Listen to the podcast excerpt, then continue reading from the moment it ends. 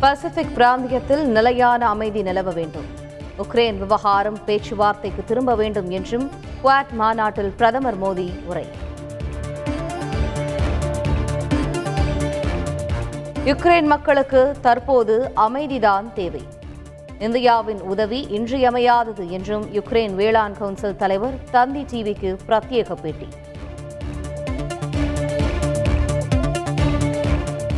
யுக்ரைனில் சிக்கியுள்ள தமிழக மாணவர்களை மீட்க குழுவை நியமித்தது தமிழக அரசு.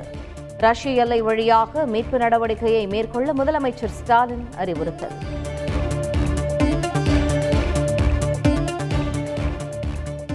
தமிழக அரசு அறிவித்துள்ள சிறப்பு குழுவிற்கு அனுமதி தர வேண்டும்.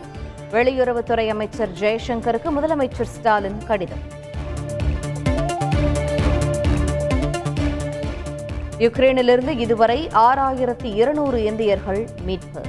மத்திய அரசு தகவல்.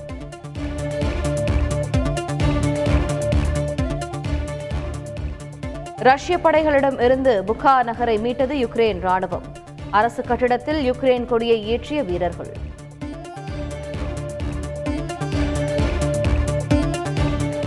இரண்டாம் கட்ட பேச்சுவார்த்தையும் தோல்வி. அதிருப்தி அடைந்துள்ளதாக யுக்ரைன் தகவல்.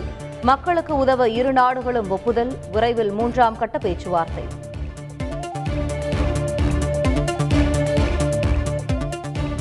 இரண்டாயிரத்தி இருபத்தி மூன்று தேர்தலில் வெற்றி பெற்றால் நீட் தேர்வுக்கு எதிராக தீர்மானம். கர்நாடக முன்னாள் முதல்வர் குமாரசாமி தகவல்.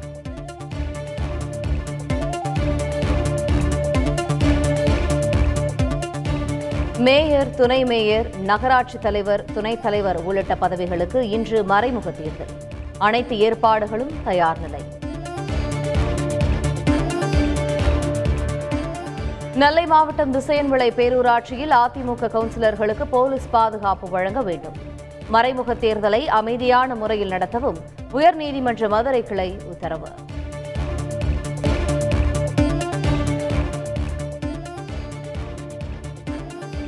மாநகராட்சி துணை மேயர் நகராட்சி தலைவர் பதவிக்கான மார்க்சிஸ்ட் கம்யூனிஸ்ட் கட்சி வேட்பாளர்களின் பட்டியல் வெளியீடு.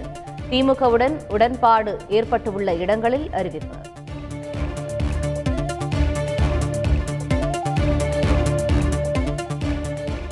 மறைமுக தேர்தலுக்கான வேட்பாளர் பட்டியலை வெளியிட்டது மதிமுக. மாநகராட்சி துணை மேயர் நகராட்சி தலைவர் உட்பட பதினோரு பதவிகளுக்கு பெயர்கள் அறிவிப்பு.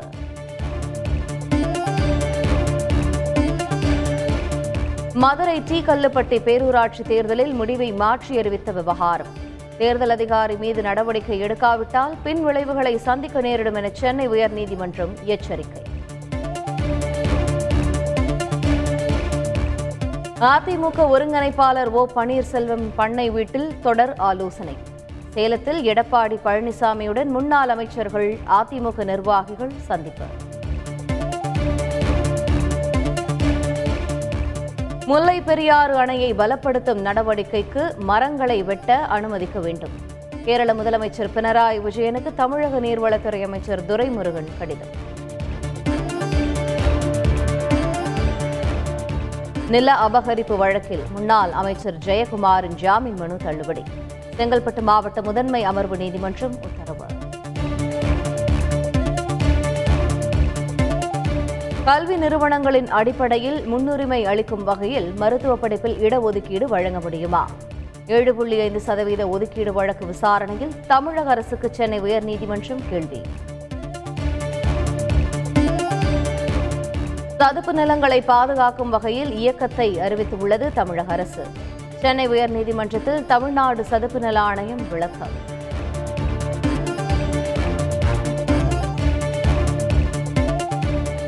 சிறுமி பலாத்கார வழக்கில் இளைஞருக்கு இருபது ஆண்டுகள் சிறை தண்டனை விதித்து சென்னை போக்சோ சிறப்பு நீதிமன்றம் தீர்ப்பு. பாதிக்கப்பட்ட சிறுமியின் குடும்பத்திற்கு தமிழக அரசு ஐந்து லட்சம் ரூபாய் இழப்பீடு வழங்கவும் உத்தரவு. ஐபிஎல் தொடருக்கான பயிற்சியை துவங்குகிறது சிஎஸ்கே அணி. தோனி உட்பட சிஎஸ்கே வீரர்கள் சூரத் நகரில் முகாம்.